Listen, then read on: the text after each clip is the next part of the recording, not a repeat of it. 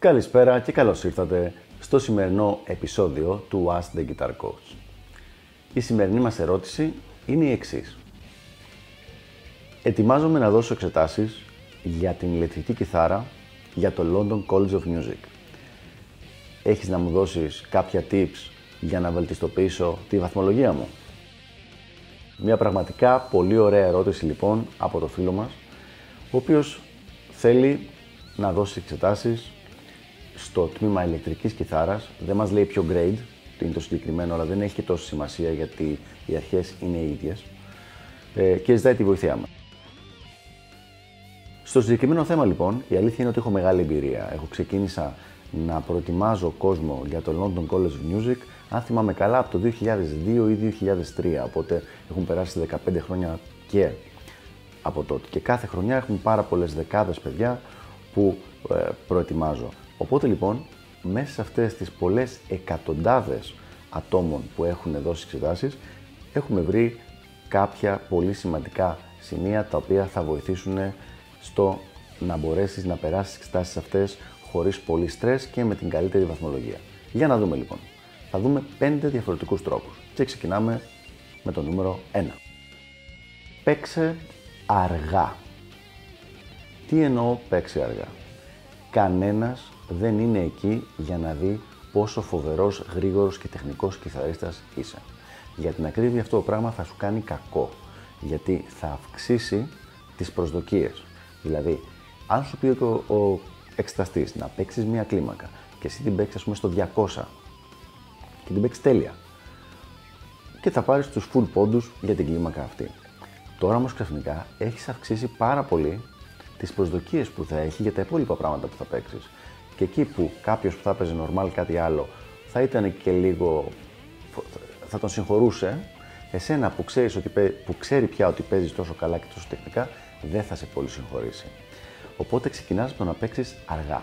Επίσης, όταν παίζεις αργά κάτι, δεν σου κόβει κανείς πόντους όταν ετοιμάσαι για τις εξετάσεις αυτές. Ενώ αν το παίξεις γρήγορα και λίγο φύγει μια νοτούλα, για κάθε φορά που σου φεύγει μια νοτούλα ή που δεν ακούγεται καθαρά, χάνεις πόντους. Άρα στρατηγικά είναι πολύ καλύτερο το να παίζεις αργά και με σιγουριά ότι θα είναι καθαρά παρά το να παίξεις γρήγορα και να υπάρχει πιθανότητα κάτι να πάει στραβά. Το ίδιο πράγμα ακριβώς ισχύει και όταν θα παίξεις τη ρυθμική κιθάρα. Αν υπάρχει ένα range, ας πούμε, ανάμεσα στο 80 και το 120 για να παίξεις το chart, προτίμησε να είσαι στο 80 με 85 παρά από το 100 και πάνω.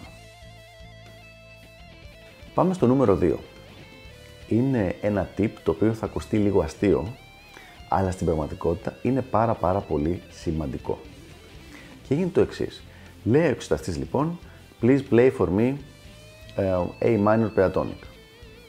Και δεν άκουσε ο μαθητής τη τελευταία λεξούλα, τη λέξη pentatonic. Και αρχίζει του λέει, excuse me, uh, but the, the scale I, uh, I did not uh, I understand και επειδή μπορεί να μην ξέρει καλά αγγλικά το παιδί, που δεν είναι καθόλου περίεργο αυτό το πράγμα, ή να είναι πολύ κομπλαρισμένος. Και όλο αυτό το πράγμα, το να πει αυτό και να το ξαναπεί, τον στρεσάρει περισσότερο, πάρα πολύ, και, το, και αυξάνει και το στρες και του εξεταστή, ο οποίος ο άνθρωπος, ας τον σεβαστούμε και λίγο, είναι εκεί για μία, δύο, τρεις μέρες και πρέπει να εξετάζει 30-40 άτομα την ημέρα και να δίνει στον καθένα προσωπική προσοχή. Τι προτείνω λοιπόν και ποιο είναι το tip το οποίο λέω. Όταν κάτι δεν καταλάβετε, το μόνο που θα κάνετε είναι να πείτε τις εξής δύο λεξούλες.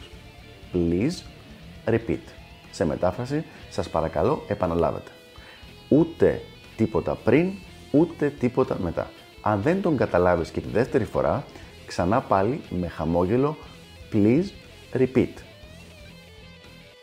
Αυτό λοιπόν μπορεί να ακούγεται κάτι πολύ απλό και ίσως και χαζό, αλλά δεν είναι καθόλου. Γιατί την ώρα που δίνουμε εξετάσεις, εμείς θέλουμε να παραμείνουμε σε mode κιθαριστικό παίξήματος. Με το να προσπαθείς να μιλήσεις και να πιάσεις κουβέντα, αυτό το πράγμα είναι άλλη περιοχή του εγκεφάλου, οπότε παίρνεις υπολογιστική ας πούμε, δύναμη από τον εγκέφαλο που ασχολείται με το κιθαριστικό παίξιμο και το μεταφέρεις στο, στην περιοχή του εγκεφάλου που ασχολείται με τον ε, προφορικό λόγο. Και πάλι ξέρω ότι ακούγεται λεπτομέρεια, αλλά δεν είναι καθόλου καλή ιδέα. Όπως ακριβώς πολλές φορές άμα πας να παίξεις και να μιλήσεις συγχρόνως δεν μπορείς να το κάνεις, το ίδιο πράγμα θα συμβεί και εδώ. Οπότε αυτοματοποιούμε το, το verbal, αυτό που πούμε το προφορικό λόγο, σε δύο λεξούλες, please repeat, έτσι ώστε να μην χρειάζεται να μπλεκόμαστε με μπλα μπλα την ώρα που χρειάζεται απλά να παίξεις. Νούμερο 3. Επουδενή, αυστηρός και διαρροπάλου, δεν προσπαθούμε να εντυπωσιάσουμε με το πόσο φοβερά παιχτρόνια είμαστε τον εξεταστή. Πάρα πολύ σημαντικό αυτό. Είναι ένα θέμα στο οποίο έχουμε μεγάλο πρόβλημα γενικά οι καθηγητές, ότι έχει την ψευδέστηση, την μοιραία ψευδέστηση ο εκάστοτε μαθητής ότι θα πάει εκεί και θα του πούνε μπράβο και θα του δώσουν το πτυχίο ή το grade επειδή είναι τρελός κιθαρίστας. Οι εξετάσεις και όλες οι εξετάσεις δεν είναι φτιαγμένες για να σου πούνε μπράβο παιδί μου που έμαθες μόνος σου να παίζεις αυτά που γουστάρεις. Οι εξετάσεις είναι φτιαγμένες για να δούνε κατά πόσο έχεις μάθει, απομνημονεύσει και ε, μπορείς να χρησιμοποιήσεις την ύλη των συγκεκριμένων εξετάσεων. Αυτό. Οπότε λοιπόν, μην χρησιμοποιείς, μην κάνεις πράγματα για να εντυπωσιάσεις τον εξεταστή. Δεν υπάρχει κανένα πλεονέκτημα πέρα πιθανώς από τον εγωισμό, την εγωιστική χαρά που θα σου δώσει και νομίζεις ότι τον εντυπωσίασες, γιατί πρέπει να σκεφτείς ότι αυτοί είναι όλοι οι επαγγελματίες παίχτες που βλέπουν πάρα πολύ καλούς και προχωρημένους μαθητές από όλες τις χώρες της γης. Οπότε οι πιθανότητες να τους να τους εντυπωσιάσεις είναι πάρα, πάρα πολύ λίγες. Σε κάθε περίπτωση, μην ασχοληθείς με αυτό το πράγμα. Και πάμε παρακάτω. Νούμερο 4.